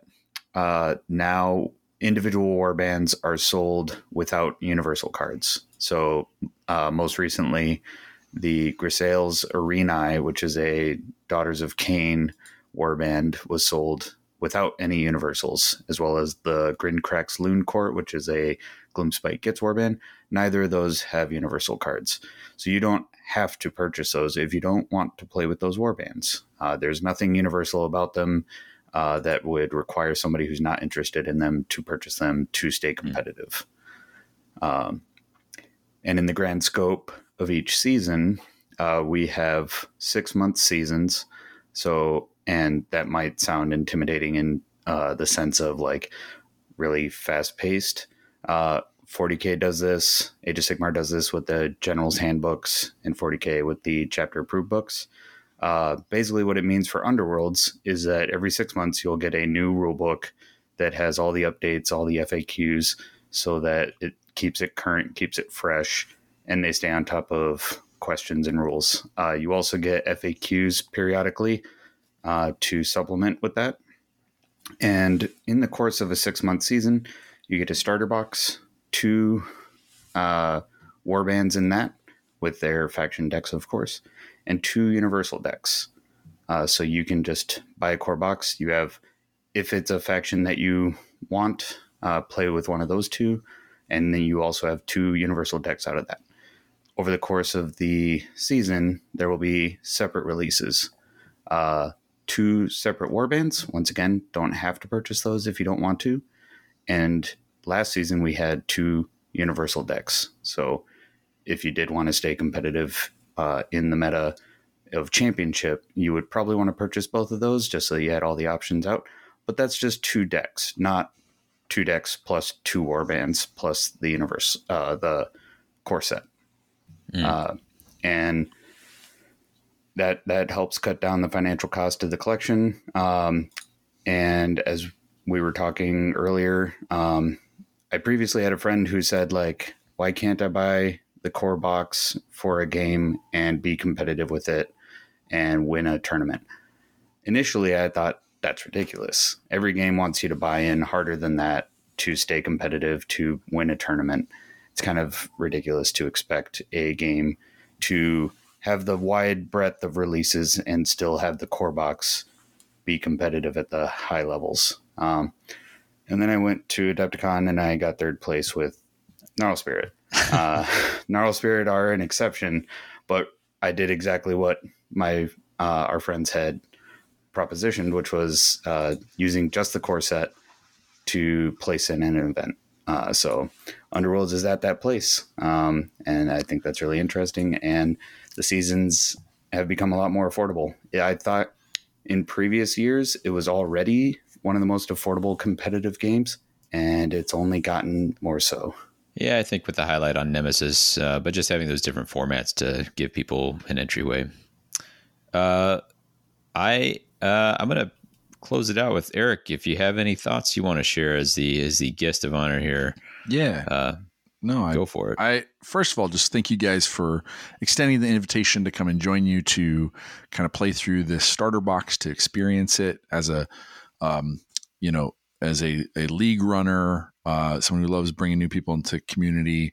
Um, it was very welcoming, and and and I did enjoy this box, and I think you know if if you don't already have these like it can be it's not only great for two people who are interested in getting in it and they buy it as a as friends and they play it together and they experience it that's cool. But it's also cool if you like to give demos and you want to have two warbands and two decks ready to go and not have to think too much about it. I think that can be a really good um, place to start or have this in your back pocket. Um, yes, because I think yeah. you know you have to you have to go through the process of building your own deck for your own, and then building one for somebody else, and then feeling like you have to balance it. That's a lot of work to put on an organizer to to have those things ready. In I'll say from my experience in Warcry, like when I play a war brand, brand, I know how to clip its wings a little bit to play against somebody else, and that takes time. It takes time playing something to know how to like pull back or or throttle, you know, uh, for other players. Uh, sometimes when you're new at doing demos or you're just starting out to try um, grow community, it can be uh, an accidental, you know, crushing that you give somebody, and that's a feel bad, right? So having maybe like a safe couple of decks to to kind of introduce somebody in, that's a really great thing for GW to create for the community. Um, mm.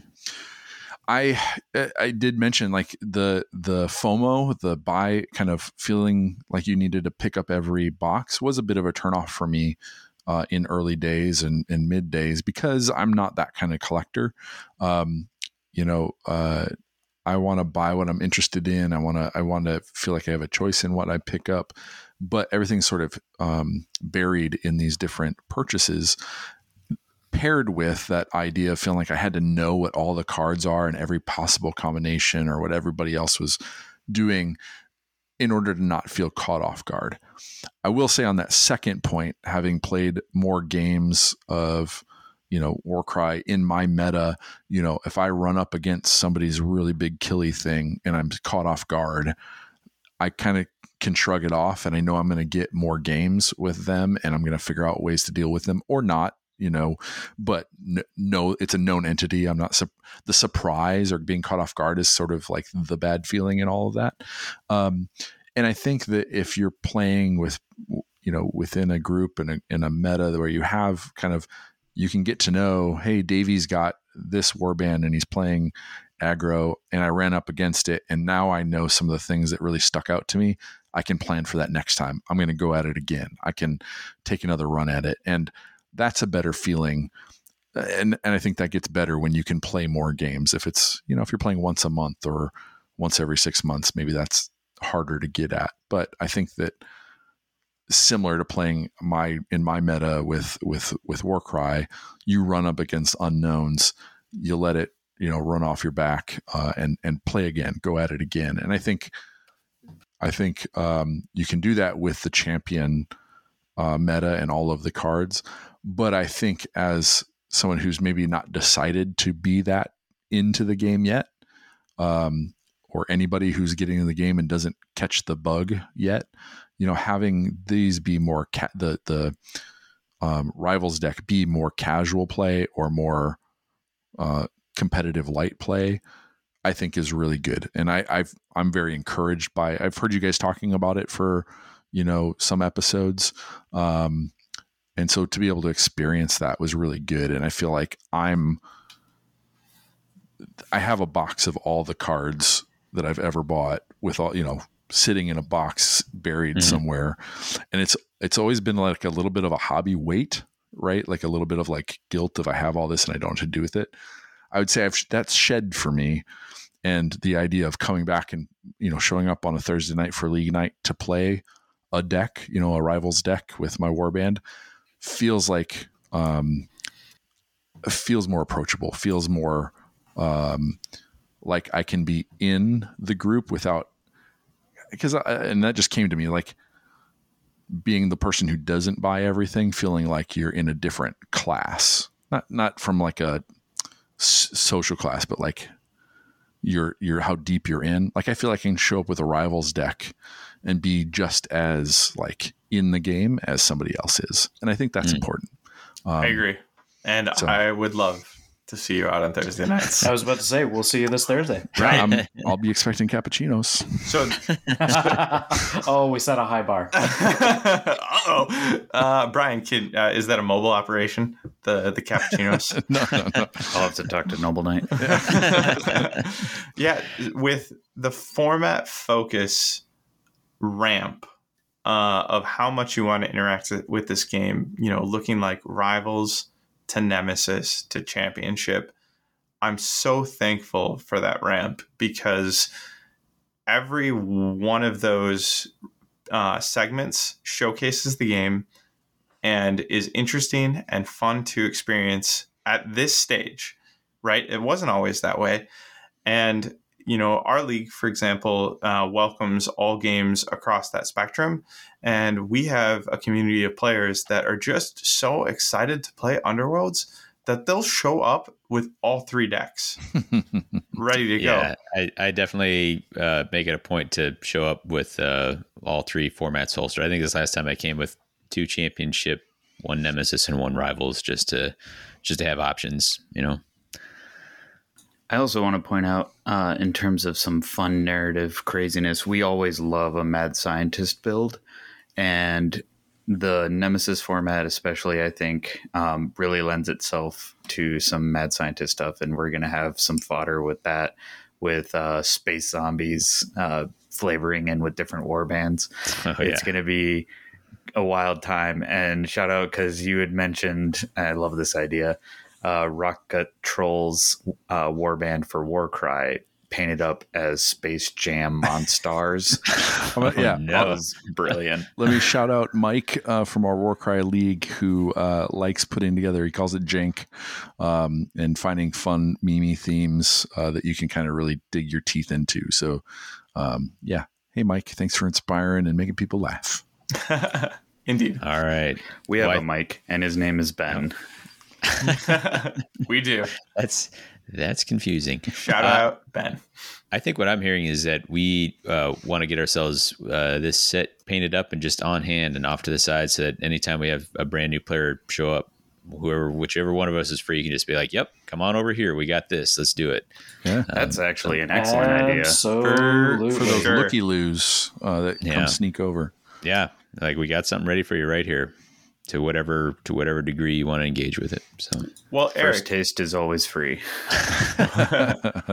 One question I think our listeners uh, are eager to hear the answer to is, you know, you're a lapsed player. You know, mm. when GW is looking at this game, you were in it, you were, and then you were out, right?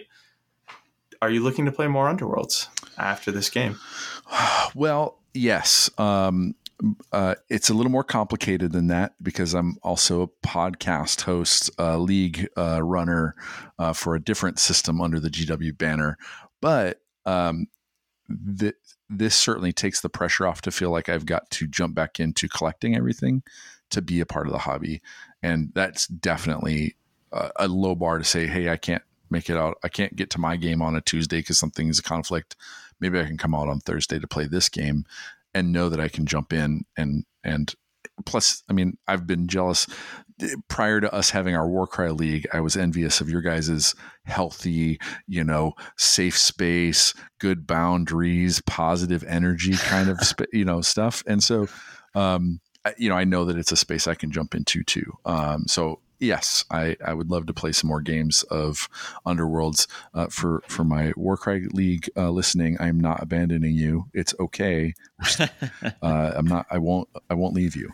Um, Weren't ever asking you to abandon them. You know, I, it's, I know you didn't. but they're gonna well. they're gonna have they're gonna have thoughts, and I just need to head that off. Uh, you're live on, it, on the record. Well, and right. on the record, uh, this is an exchange program. Mm. One of us are stuck sorry for the word choice, uh, with the endeavor of uh, moving over to the Warcry world yeah. and sampling that, trying that out. Yeah. So yep. this this summer, when uh, our starter box uh, comes out, would love to have uh, one or two or all of you uh, uh, to to host for a game and come check it out, um, and we'll we'll have a podcast. We'll we'll share an episode on our side about your experience, and uh, hope uh, hope you all come and listen to that. Happy to do so. Will there be cappuccinos? Uh, I, you've raised the bar. I have to meet the bar or exceed it. I'm yeah. wondering if I need to come in with Kona Ice uh, or something mm. like that for Ooh. if you locals, uh, Madison locals know Kona Ice. Um, it's a different vibe for sure, but it's summertime, so. Agreed. Yeah, it is. Maybe we'll get a uh, tape measure in Skylar's hands yet. Stop! Stop! run! Run! oh paint, no! Okay. On that note, on that note, and this should be said on the board to make you feel better. Thank you. That will I will feel welcome uh, what I'm about to say is um, throwing you under a bus, and it needs to be said because uh, he's packing up these gorgeous miniatures. Again, photos will occur into basic Tupperware, and I look at him and I go, the way you're packaging and transporting these gorgeously converted and painted models kills me. And you know what he does? Looks me straight into the windows of my soul and shakes the Tupperware. what? And then drops it next to him. Some onto men the just floor. want to watch the world burn. yeah, yeah. It's a it's the shock and awe of it, uh, psychological. Uh, I, uh, Skylar and I, I, I messed with his brain at Adepticon playing um, uh, Blood on the Watch on the Oh, you Clock did. Tower. Uh, so I'm just continuing the the mystique of it all. I Yeah. looked instead of at Eric because I needed to break that engagement, right? Staring into my soul as he does this. Looked over at Brian hosting uh, this uh, this starter game, and I say either he's leaving or I am. And I left. I left right away. After, well, after a taco. All right. Well, speaking of leaving, we need to leave this podcast. All right. So uh, we uh, would love to hear from you as always. You can get us at WTHcast and what the heck's cast at gmail.com. Uh, Eric, if they want to talk to you about uh, some Dogs of Warcry stuff, what's your contact yeah, come to our Discord, uh, themortalrealms.com forward slash Discord, and chat with us on our uh, Warcry uh, um, channel, on our Underworlds channel, our AOS channel. I'm not on Twitter that much anymore, uh, so that's where you can find me. Come check us out. That's Yeah. that's our Discord. same, same. Hey, uh, and if you do come in, engage in whatever way you want to, but uh, it really makes our day if you if you mention like, hey, you know, every time I see someone says, hey, I, I, we heard this podcast or that podcast, and we thought we'd come check it out. Uh, it, it's it's fun to make that connection. Yeah, so we're keeping score. yeah, yep. uh, hash marks carved into the wall here. Uh, there is a lot more content on the mortalrealms.com, uh, more experiments happening all the time. Uh, we have our, our four main podcasts Pat's a Story, Dogs of War Cry, uh, The Mortal Realms, aka The Story Phase, and of course, this one that you already found and are listening to, What the Hex. Uh, you can find links to all our stuff there. Coming up, I think this podcast, it's been a while since we got to really cover some championship play. So I think we're going to cover that in some way, be it uh, builds or a battle report or a live deck build. There's there's some options, uh, and we're a little ways out, but um, we'll be coming at you likely with that, unless, like I said, a big shift in Underworld's news comes out that we uh, have to address. Uh, Eric, you probably are aware of this. Uh, we do do a Flavatext quiz here. You're part of this. You're stuck Ooh. in this now. So uh, the way this works is I read off the flavor text from a card, and you try to guess what Wait that minute. card So is. So after me telling you that one of my fears is having to know all the other cards that everyone else has, you're going to put me in front on a test in Listen, front of Tupperware shaker. of. lay it on me, Davey. Play the well, game. this is everyone is is uh, welcome to to uh, answer here, but this one uh, there is there is no uh, attribution for this quote. It's the uh, the nameless narrator. Nagash denies the gift of eternal rest to those who defied his will. Mm-hmm. Annihilation. Good, good uh, attempt there. This is uh, this is a card that would have been in the starter set here, Oh, uh, and for the other guys, it uh, is I'll- it uh, Restless Dead? It's It- Restless Dead. Gotta be- okay, good.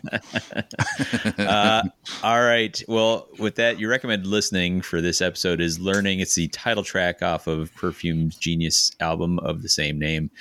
Uh, it's not an artist that I've uh, heard a bunch of, but uh, it's always been in there something to check out. And then I, I found this one and quite enjoyed it. Uh, and that'll do it for What the Hex. I've been Davey. And I've been Skylar. I've been Brian. And I've been Josh. and I, I have been, and I will continue to be Eric.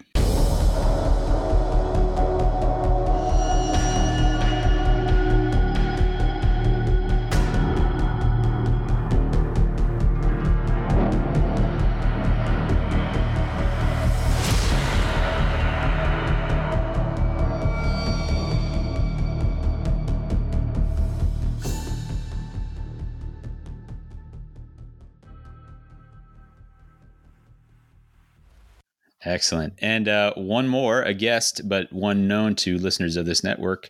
Uh, Eric, how are you? Perhaps oh, muted. He is muted. muted. uh, I'm a professional. Yeah. Uh, I'll give Eric, you a better. Yeah. Eric, how are you? For what the heck? I've been Davey. And I've been Skyler. I've been Brian. Josh. And I've been muted. there we did it. I'm glad we bookended the uh, accidental mutes there. That uh, that really really holds the room together. And as we began.